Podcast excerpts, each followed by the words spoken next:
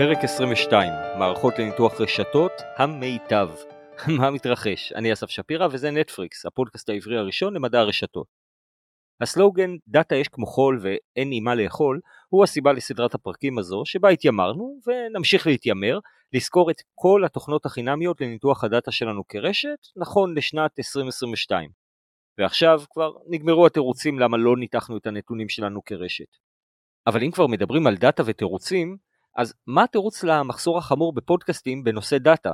אה, אני יודע שזה לא יהיה קל, אבל עזבו שנייה את מדע הרשתות ובואו נסתכל באופן רחב על כל עולם הנתונים. חוץ מנטפריקס יש רק עוד שניים שלושה פודקאסטים בנושא וזהו, זה נשמע סביר. אז נכון שיש ניוזלטרים, קבוצות בפייסבוק ומדי פעם אפילו פרק שבו מראיינים מישהי או מישהו מהתחום, אבל פה זה נגמר. אז הסבר אפשרי לתופעה הזאת קיבלתי השבוע כשישבתי עם חבר שלי מהתחום ושיתפתי אותו בתובנה שזה לא נראה לי הגיוני שיש מאות פודקאסטים על מיינדפולנס ופיתוח אישי, אבל על עולם הדאטה כלום. אז אה, הוא חייך ואמר שההסבר הוא פשוט. למה אין פודקאסטים על דאטה? כי אנשים בתחום הדאטה אשכרה עובדים, אין להם זמן לשטויות האלה. אה, לא נעלבתי, הרי הוא כבר לא חבר שלי, אבל במקביל גם החלטתי לא לפתוח פודקאסט בנושא מיינדפולנס. אז הנה אני מנצל את הבמה לאתגר את הקהל. אם אתם מוכנות או מוכנים להשקיע מזמנכם, ובסתר רוצים שהחברים שלכם יזלזלו בכם, אז יש פה הזדמנות פז שלא כדאי להחמיץ. מכין מראש, זה לא קל, אבל אני אשמח לסייע לכל מי שתבחר או יבחר להרים את הכפפה. ואפרופו סיוע, אז תודה רבה לכל המאזינות והמאזינים, וכמובן לכל המדרגות והמדרגים של נטפריקס. בזכותכם הפודקאסט הגיע לטופ 10 בקטגוריית טכנולוגיה של uh, תחרות הפודקאסטים של גיק טיים, וככה תרמתם להפצת מדע הרשתות בארץ ואפילו קצת בעולם.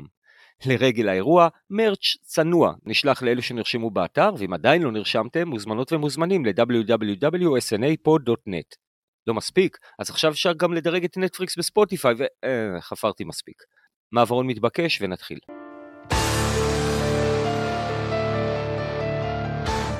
אז בפרק קודם דיברנו על העקרונות של מערכות ניתוח רשתי והדגמנו אותם על מערכת גפי. בפרק הזה נזכור עוד מערכות שקיימות שם בחוץ, בתנאי שהן עונות על התנאים הבאים. חינמיות על מלא, לא דורשות תכנות, וניתן להזין אליהן אקסל או שווה ערך. כמו שכבר אמרתי בפרק הקודם, זה לא תחרות, אבל גפי לוקחת. אז למה לטרוח לזכור עוד מערכות? אז חוץ מזה שאני מאמין בשוק חופשי, יש סיבה למה אנשים מסוימים מתאהבים גם במערכות אחרות. אמרתי שוק חופשי, התכוונתי כל אחד כפי יכולתו וכל אחד לפי צרכיו. לפעמים הצרכים שלנו יהיו מאוד פשוטים ולא נצטרך את כל העושר הזה. ולפעמים נרצה לעשות דברים מאוד מורכבים שדורשים תוכנה יהודית בשביל זה. ולפעמים, לפעמים אני סתם מקובע וכדאי להכיר עוד מערכות ויכולות.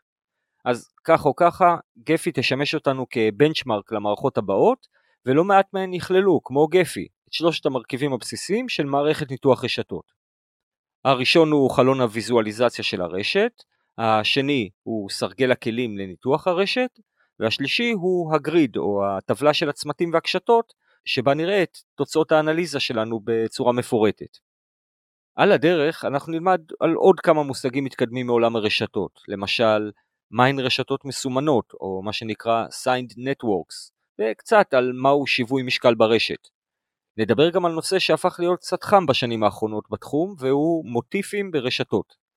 לקראת הסוף נספר קצת על אלגוריתמיקה אקזוטית ברשתות, שכנראה לא תפגשו בשום מקום אחר. וזו הסיבה שאני נותן פה כבר עכשיו התראונת.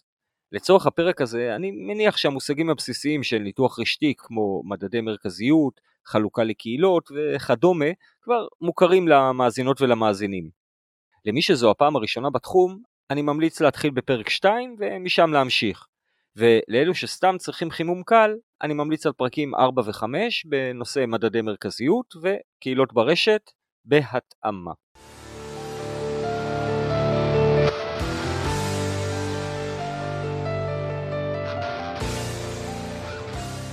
אז מה כבר עשינו ומה עוד לפנינו?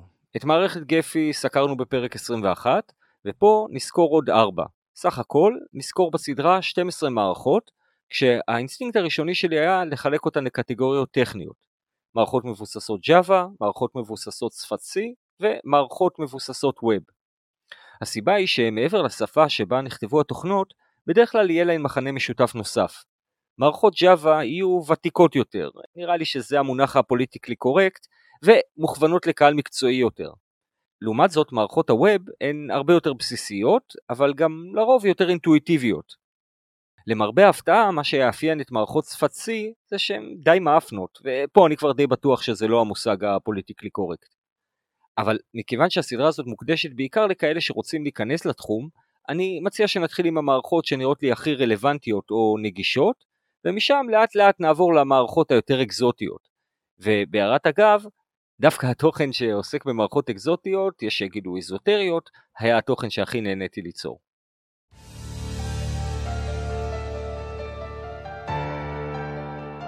טוב, אז אה, נתחיל. אז למרות שהיא לא המערכת הכי נגישה שיש, בחרתי להתחיל את הפרק הזה עם Cytoscape. למה? כי לאורך השנים האחרונות זו התוכנה היחידה שנושפת בעורפה של Gephi, המערכת הפופולרית לניתוח רשת שכיסינו בפרק 21. זה לא מפתיע, כי הממשק של Cytoscape נראה הרבה יותר מודרני ומגניב. מכיוון שאני גם מאוד שמרן, לא רק באלגוריתמים לחלוקה לקהילות, אלא גם בתוכנות לניתוח רשת, זה קצת מעצבן אותי. מאיפה Cytoscape צצה? אז במקור, Cytoscape נולדה בשביל לבצע מחקרי רשת בביולוגיה, אבל בגלל המראה המודרני ועוד כמה יכולות, Cytoscape מצאה את עצמה נותנת fight ל Gephi. fight שהיא תפסיד בו, כי אין על Gephi, אבל fight. ה fight הזה מתחיל כבר בעדכון הגרסה. גם Cytoscape עדכנה גרסה ממש לאחרונה באוקטובר 2021, אחרי שלוש שנות הזנחה. אז את התהליך המחקרי, Cytoscape מתחילה ברגל ימין. היא מאפשרת לייבא ולייצא אקסלים באופן גמיש, כלומר לא נדרש איזשהו סטנדרט הזנה מסוים, והיא גם מאפשרת drag and drop לקבצים, שזה תמיד נחמד. מכיוון שזו מערכת שיועדה במקור למחקרי רשת בתחום הביולוגיה, יש לה API לדאטה סטים בתחום, למשל כאלה שעוסקים בגנים, יכולת לבנות רשת מאמרים עם מאגרי המאמרים של עולם הביולוגיה וכדומה. מבחינת ממשק, אז למי שניגש למערכת אחרי שהוא מכיר את Gephi, Cytoscape נראית יחסית אינטואיטיבית. אבל מי שפעם ראשונה ניגש למחקר רשתי, אז יש כאן קצת מס למידה ש Cytoscape דורשת לשלם.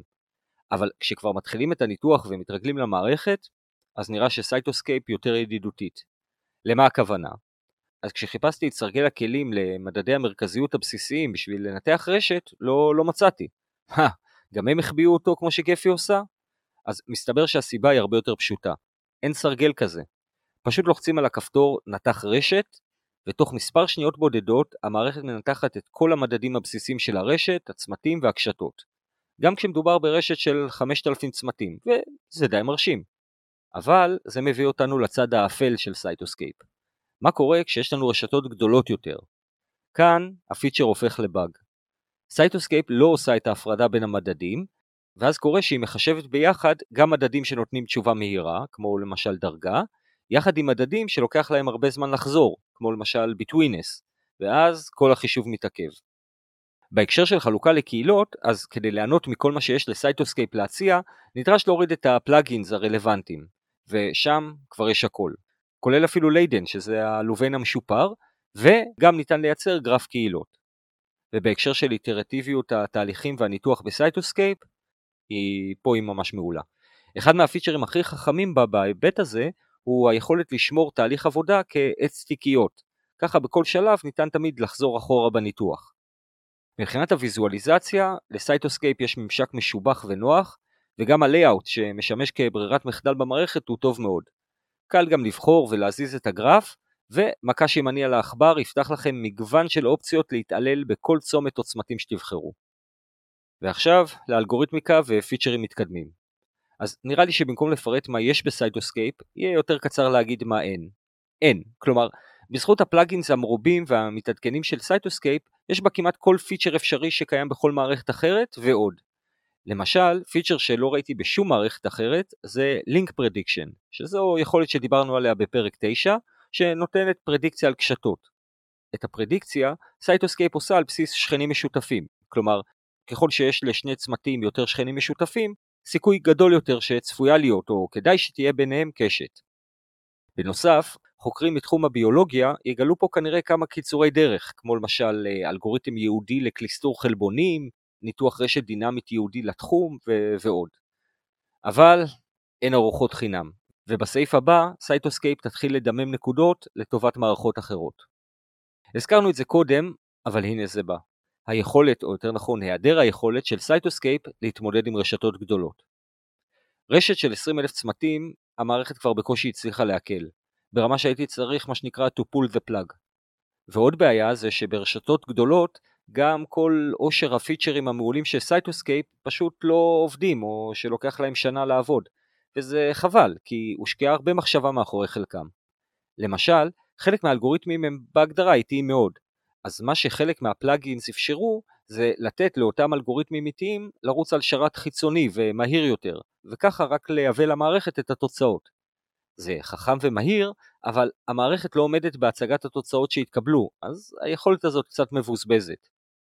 אני לא מומחה גדול לביולוגיה, ואולי הרף שלי קשוח יותר משל החוקר הממוצע, אבל נראה לי שיש רשתות גדולות גם בביולוגיה, אז מה הקטע? כשמסתכלים על הברושור, אז נראה ש Cytoscape מסוגלת לבצע מחקרים על רשתות גדולות. אולי הכוונה היא שבמחקר מדעי לא יפריע לנו לתת למחשב לרוץ קצת על הדאטה, ומקסימום נקבל את התשובות עוד חצי שעה. מה, מה נורא, בלאו הכי הכל מכוסה בתקציב מחקר. אז מה היתרון המשמעותי של Cytoscape? זה יהיה לא הוגן להגיד על Cytoscape שהיא טובה לחוקרי ביולוגיה. היא טובה להרבה דברים. היא יחסית אינטואיטיבית ואיטרטיבית ונראית סבבה. למחקרים מתקדמים על רשתות של עד כמה מאות או אפילו אלפי צמתים, היא כנראה הכי טובה שיש. ומה החיסרון המשמעותי של Cytoscape? רציתי להגיד שהיא לא Gephi, אבל שוב, זה לא יהיה הוגן. הבעיה המרכזית שלה היא התמודדות עם רשתות גדולות. בדומה למה שאמרתי על Gephi בפרק קודם, יש כנראה מחיר גם לעושר הרב של Cytoscape, והמחיר במקרה הזה הוא כנראה החוסר יכולת שלה להתמודד עם מסות. אז אם אה, גודל הרשת לא מטריד אתכם, כי רק התחלתם לנתח רשתות ואתם מחפשים משהו פשוט, אז אין יותר פשוט מהמערכת הבאה שנדבר עליה, Node Excel.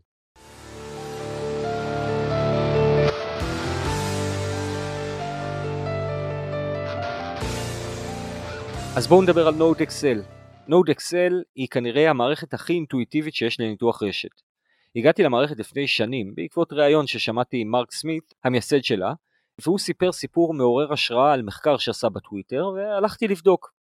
ה-claim to fame של NodeXL זה שהם למעשה plugin בתוך Excel, מה שמפשט הרבה מהתהליכים שדיברנו עליהם. העניין הוא של-NodeXL יש גם גרסת פרימיום. מה שזה אומר למרבה הצער זה שגרסת הפרימיום היא מאוד מוגבלת וזה יבוא לידי ביטוי בהמשך. מבחינת ההתקנה זה פשוט התקנה של plugin ב-Excel ומבחינת ההזנה של הדאטה NodeXL היא הכי אינטואיטיבית שיש, כי כל עמודה מגיעה גם עם כותרת והסבר.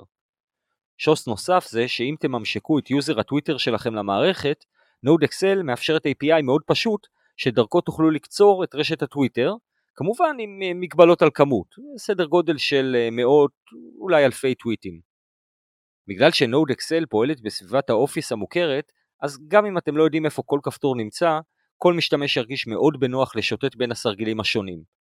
זה היה החדשות הטובות. החדשות הרעות הן שבגרסת הפרימיום אין הרבה איפה לשוטט, וזה מביא אותנו לסעיף הבא, אלגוריתמיקה. בגרסה החינמית יש רק מדד מרכזיות אחד נגיש, מדד הדרגה או הדיגרי, כלומר לכמה צמתים מחובר הצומת. יש עוד מספר מדדים שאפשר לבדוק בהם את הרשת כמו צפיפות וכו', אבל מהבחינה הזאת המערכת מאוד מוגבלת. גם בחלוקה לקהילות המגוון מאוד מצומצם. אמנם אין לוביין, אבל כן יש אלגוריתם דומה שעושה שימוש במודולריות. אני רק אגיד שאם מישהו צריך תזכורת לגבי מודולריות, אז בהרחבות לפרק אני מפנה לסרטון של 60 שניות עם הסבר. החלק המפתיע הוא שאפשר להציג את גרף הקהילות גם ויזואלית, כלומר, לאחר שחילקנו את הרשת לקהילות, נוד אקסל מאפשרת לבצע אגרגציה של הצמתים ולהראות כל קהילה כצומת, ואז להראות את הקשרים בין הקהילות. בנוסף, ניתן לבצע התאמה של ה-layout שיתאים לקהילות, וזה נראה ממש יפה. עוד פיצ'ר מפתיע זה האפשרות למצוא מוטיפים ברשת. מוטיפים, או מוטיפס, הם מבנים שחוזרים על עצמם ברשתות. ל- לרוב מדובר במבנים או דפוסים בקנה מידה קטן של כמה צמתים בודדים. דוגמה קלאסית למשל זה הטריאדות, או קשרים בין שלושה צמתים. שלוש נשמע מעט, אבל אפשר למצוא עשרות קונפיגורציות או מוטיפים אפשריים לקשרים בין שלושה צמתים, במיוחד כשמתחשבים גם בכיווניות הקשר. ולמרות שמדובר ברשתות זעירות, מסתבר שתחום המחקר הזה לא מיצה את עצמו, ונראה לי שבשנים האחרונות הוא אפילו זוכה לעדנה בהקשר של מוטיפים ברשתות מורכבות ודינמיות. כנראה זה הרבה בזכות אליס שוורץ, שמעבר להיותה חוקרת רשתות שמתמחה במוטיפים ומתראיינת סדרתית, היא גם הנשיאה של עמותת WiNS, שזה Women in Network Science. מוטיפים ברשת דינמית כנראה שלובים גם בעליית העניין בהייפרגרפים. אה, על הייפרגרפים דיברנו בפרק קודם, ורק במילה, מדובר בקשתות שמחברות כמה צמתים סימולטנית, ומרגע שהכנסנו את מימד הזמן לקשתות, הייפרגרפים הופך להיות uh, סוג של subset של רשת דינמית, מה שמוסיף עוד למגוון של המוטיפים הקיימים. אז למה המוטיפים בכלל מעניינים אותנו? אז הסיבה היא שהם נותנים לנו עוד מידע על מבנה הרשת וזרימת המידע בה. הם בעיקר מעניינים לצורכי השוואה בין רשתות. למשל, יכול להיות שברשת מסוימת נמצא מוטיפים רבים או טריאדות עם הרבה קשרים הדדיים, משהו שיכול להצביע על שיתופי פעולה. לעומת רשת עם קשרים אה, חד-כיווניים, טריאדות אה, חד-כיווניות, מה שיצביע על אה, העברת אינפורמציה בלבד. אז למעט התכונות האלה, אין עושר של אופציות לניתוח בגרסה החינמית של נוד אקסל, וגם אין הרבה מקום לתהליך איטרטיבי. What you see is pretty much what you get. מבחינת נוחות ההפעלה, אז מן הסתם בסביבת אקסל, תצוגת הטבלה היא אופטימלית, והיא נמצאת באותו מסך של התצוגה הגרפית. זה לכאורה יתרון, אבל התצוגה הגרפית קצת פחות נוחה, כי צריך קצת לשחק עם הגודל שלה, ומבחינת יכולות היא קצת מנוונת, למעט יכולת ה-layout של הקהילות שהזכרתי קודם, שמפצה. NodeXL אגב יכולה לתת מענה לרשתות של עד בערך אלף צמתים, והיא מערכת סופר ידידותית למי שעושה את צעדיו הממש ראשונים בתחום. היא תאפשר לבצע מחקר קצר ובסיסי, בעיקר כשנדרש רק פלט ולא תהליך איטרטיבי, ואם מחפשים דאטה מעניין, אז הממשק לטוויטר הוא גם יתרון. החיסרון המשמעותי שלה זה כמובן יכולות הניתוח המוגבלות שהיא מציעה. אולי כדאי לחובבי מחקר של טוויטר לייצא את הדאטה מ-NodeXL להמשך מחקר במערכת אחרת. אה, מישהו אמר Gephi?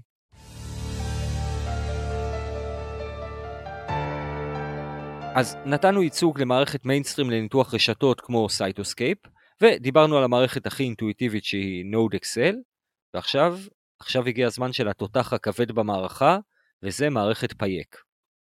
מערכת פייק זה מערכת כנראה הכי הארדקור לניתוח רשתות, שאחריה נצטרך אה, לנוח קצת, אז אחרי שנזכור אותה, נעבור למערכות המבוססות ווב, שאלה מערכות מאוד אטרקטיביות למשתמשים חדשים, גם כי הן אינטואיטיביות ונגישות וגם בגלל הגרפיקה היפה. אבל רגע לפני היפה, בואו ניתן את הבמה לחיה.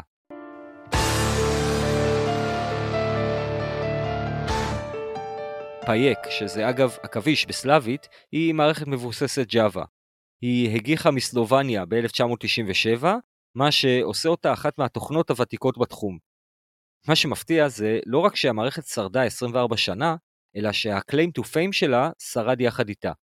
פייק נוצרה כדי לאפשר ניתוח של רשתות גדולות מאוד, ועד היום היא המערכת הכי טובה לזה, וממשיכה להיות מתוחזקת עד היום. כבוד. היא באה בשלוש גרסאות וכולן חינמיות. Pajek הקלאסית, כמו סלובניה הקלאסית, שמיועדת לרשתות גדולות, אחריה באה גם גרסת Pajek extra extra large שמיועדת לרשתות ענק, וב-2017 יצאה גרסה נוספת הנקראת Pajek 3XL, שלפי הברושור יכולה לנתח רשתות של עד 10 מיליארד צמתים. אמרתי חיה והתכוונתי לזה. אני אוסיף ואגיד כבר על ההתחלה שבפייק יש הכל, כלומר, היא מכילה לדעתי כמעט כל אלגוריתמיקה מוכרת בעולם הרשתות, ואפילו כמה שלא מופיעות באף מערכת אחרת. מטורף. אז עכשיו תשאלו, איפה הקאץ'? אז ברור שיש קאץ'. וזה מזכיר לי מערכון נוסף מהתקליט, כן, תקליט, שכבר הוזכר פה בעבר בשם You Don't Have to be Jewish. אז במערכון אה, אישה ניגשת לאישה מכובדת שנמצאת במרכז החדר ומתפעלת מטבעת היהלום שלה. להלן השחזור. וואו, איזו טבעת יהלום! כן, זה טבעת הנישואים שלי. הוא כל כך ענק, איזה יהלום זה. כמו לכל היהלומים הגדולים, גם לזה יש שם. כמו שיש למשל יהלום הכוכב של הודו, ליהלום הזה קוראים יהלום Pajek. איזה יהלום יפה, מה לא הייתי עושה בשביל יהלום כזה? אה, תאמיני לי, עדיף לך בלי, כי כמו כל היהלומים הגדולים, גם יהלום Pajek נושא איתו קללה ארוכת שנים. זה נשמע כל כך רומנטי. מה הקללה מאחורי יהלום Pajek? מר Pajek! אז זהו, Pajek היא מערכת שיש לה הכל, אבל לעבוד איתה נראה נוראי. כאילו, את כל מה שהיא חוסכת בניתוח רשתי, היא מוציאה למשתמש התמים. מצטער להגיד, אבל זו המערכת הכי פחות אינטואיטיבית שראיתי אי פעם, בלי קשר לניתוח רשתי.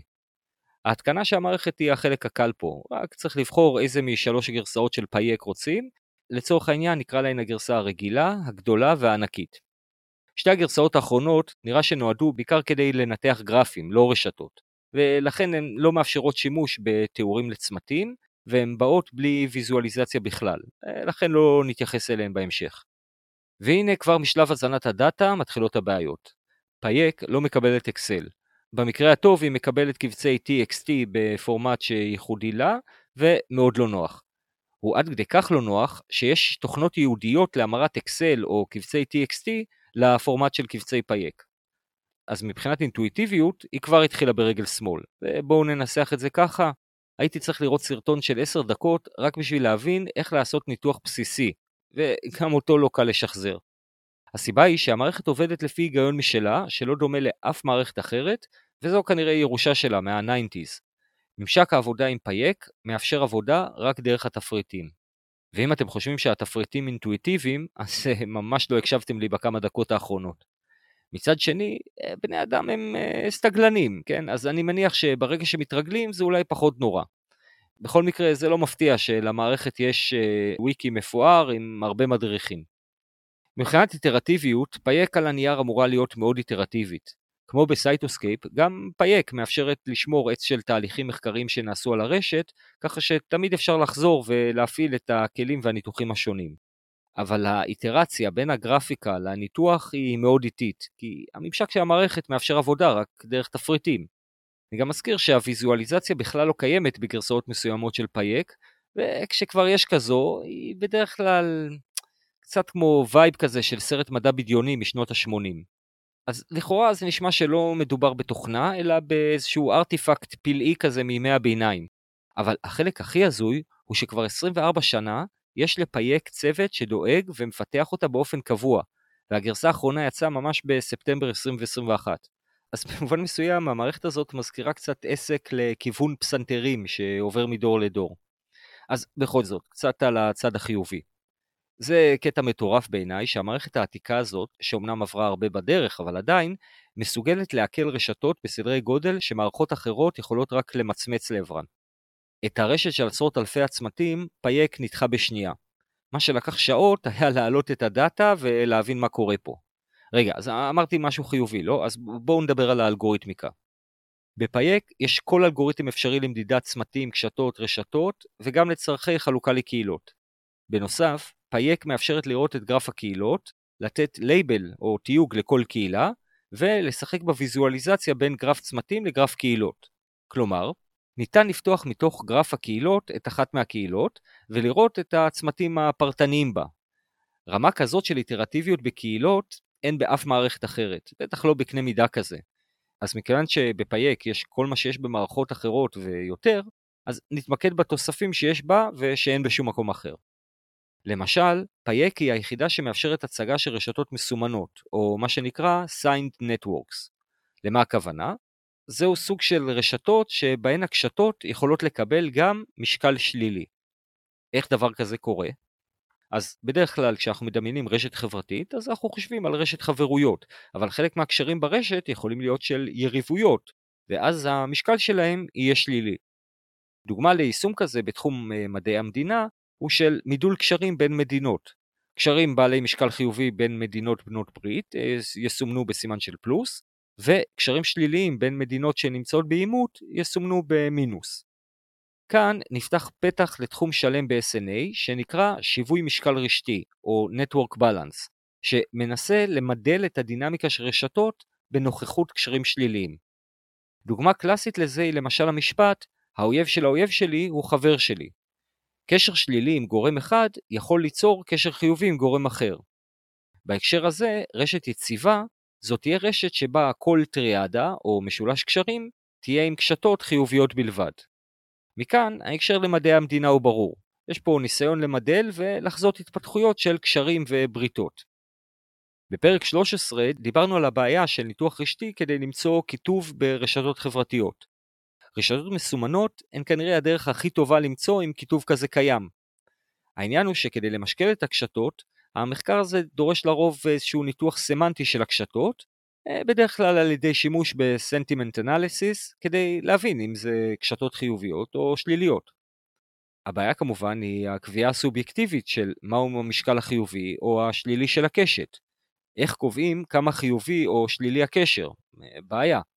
זו אולי הסיבה למה התחום הזה הוא קצת נישתי, ונשען הרבה על ציטוטים מעבודות בנות 80 שנה בערך, או פלוס מינוס, כמו שאומרים בתחום. הקושי בקביעת המשקל גם מייצר בעיות נוספות, שעליהן נדבר לקראת סוף הפרק. אז בחזרה לפייק.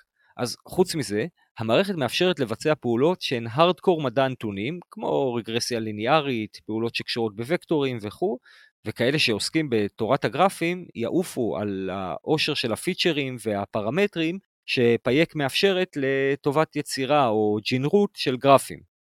אבל נראה לי שזה הסיפור של המערכת, היא לא נבנתה לבני תמותה. היא מערכת של מדענים שנבנתה על ידי מדענים סלאבים לטובת מדענים. אז uh, לסיכום, מה היתרון המשמעותי של פייק? נראה לי שאין ניתוח רשתי שהמערכת הזאת לא תוכל לבצע. נקודה.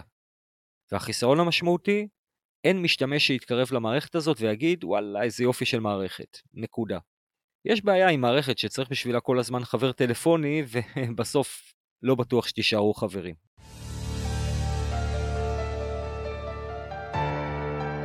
אז מקיצוניות אחת לשנייה. עד עכשיו סקרנו רק מערכות שדורשות התקנה.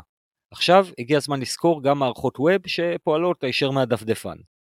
היתרון הנוסף שלהן הוא שלרוב הן הרבה יותר אינטואיטיביות ונגישות, וחלקן משלבות ווקמי או הדרכה טובה מאוד, שאני ממליץ לא לדלג עליה. הסיבה היא שהיא לרוב מאוד קצרה אבל משמעותית, כי לרוב המערכות האלה נדרש פורמט ייחודי משלהן להזנת הדאטה. במערכות הווב, אז גם הוויזואליזציה שלהן בדרך כלל תהיה יפה יותר, ופריסת הצמתים או אלגוריתמיקת הלייאאוט תהיה מובנית בתהליך, כלומר תתבצע אוטומטית ותאפשר צפייה טובה ברשת. בגלל שהן מבוססות ווב, אז המערכות האלה גם מאפשרות הזנת דאטה ישירות מגוגל שיטס, ולשלב בצורה נוחה גם תמונות ולינקים להשאיר את התיאור של הצמתים ברשת. רוב המערכות האלה גם יאפשרו תהליך מובנה כדי לשמר את החקירה ולשתף אותה. ובגלל זה בשורה התחתונה, הן מאוד מתאימות לכאלה שרוצים לטעום קצת ממה זה ניתוח רשתי. החיסרון הוא שלרוב יהיה להן פונקציונליות נמוכה, כלומר, הן יאפשרו רק מעט אלגוריתמיקה, וזה, אם אני לא טועה, מאפיין גם את הגרסאות שלהן בתשלום. סיבה אפשרית היא שהמערכות האלה לא ממקסמות על יכולות הניתוח הרשתי, אלא בעיקר על היופי המובנה של רשתות. למי שרוצה לשבות את הקהל בשקפים יפים שנעשו בשיטת האינסטנט, אלה המערכות לעשות את זה. לכאורה, חיסרון נוסף הוא היעדר היכולת להתמודד עם רשתות גדולות, אבל כבר ראינו שיש גם מערכות שדורשות התקנה שמתקשות עם זה, אז בקטע הזה, מערכות ה web נותנות fight לא רע. חיסרון אחרון שלא נתקלנו בו במערכות קודמות הוא סוגיית הפרטיות. בגרסאות החינמיות, כל הניתוחים שעושים במערכת נגישים לכולם באתר של המערכת, וניתן לחפש אותם לפי מילות מפתח או שם ה user שיצר אותם. מכיוון שכל מה שתיארנו כרגע הם מאפיינים של רוב מערכות ה web, נתמקד בסקירה רק במה שמייחד אותן. את רובן נשאיר לפרק הבא, ונתמקד במערכת שאני חושב שהיא הכי מוכרת, והיא קומו, K-U-M-U. מבחינה כמותית, קומו הצליחה לטעון רשת של בערך 200 צמתים ו-10,000 קשרים. בסדר גודל הזה, זמן התגובה לא היה מהיר, אבל גם לא נוראי.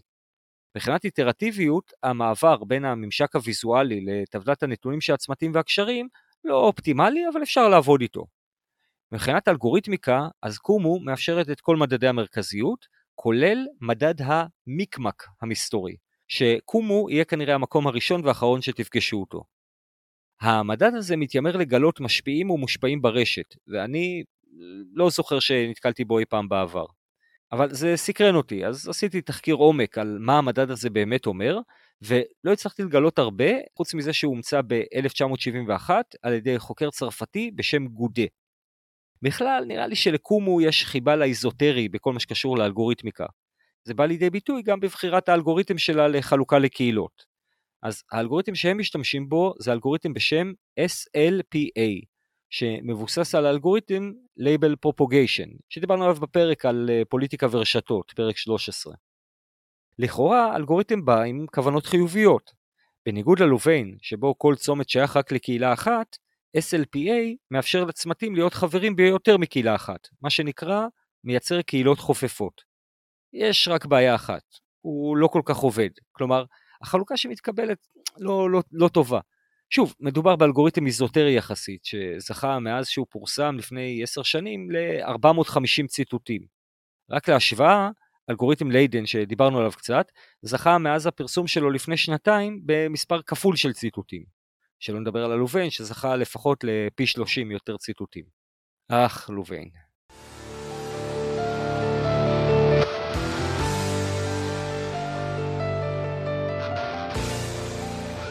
אז אה, נראה לי אפשר לסכם.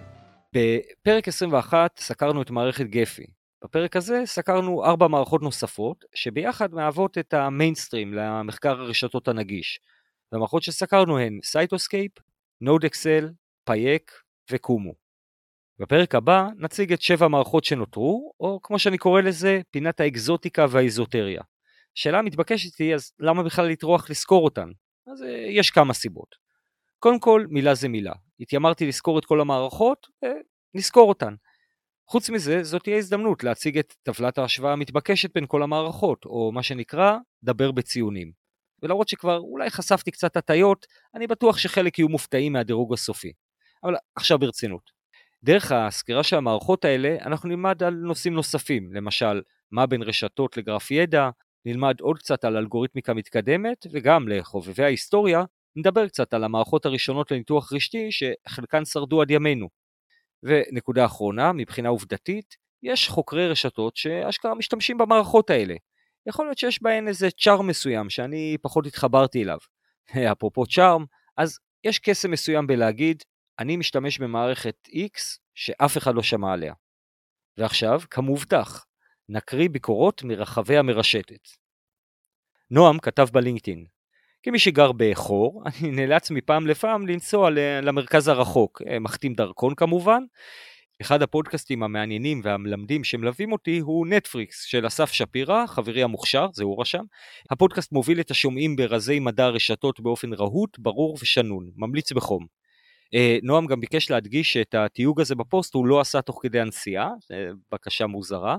אוקיי, אה, נעמי כתבה בטוויטר, מצאתי פודקאסט חובה חובה חובה למי שמתעניין לעומק בדיגיטל. הוא מיועד בכלל לאנליסטים בהייטק ומדבר על מדע הרשתות, אבל הוא עושה בדיוק את מה שאני הכי אוהבת בדיגיטל. חוקר את המובנים האלגוריתמיים של ההתנהגות של האנשים, בקיצור, מרתק. איזה כיף לשמוע. אז תודה רבה לנעמי ולשאר החברים בוובוס. והנה גם קצת ביקורת בונה של המאזין יעקב שכתב קצת מבאס שהסאונד שם לא מושלם, אבל לגמרי אחד מתחומי הידע הבאמת מרתקים. אני אומר תודה יעקב, ולא סתם, כי האמת, בשם מחלקת התוכן, אני שמח שסוף סוף אחד מהמאזינים נכנס קצת במחלקת הסאונד, למרות שזה לא, לא תחרות.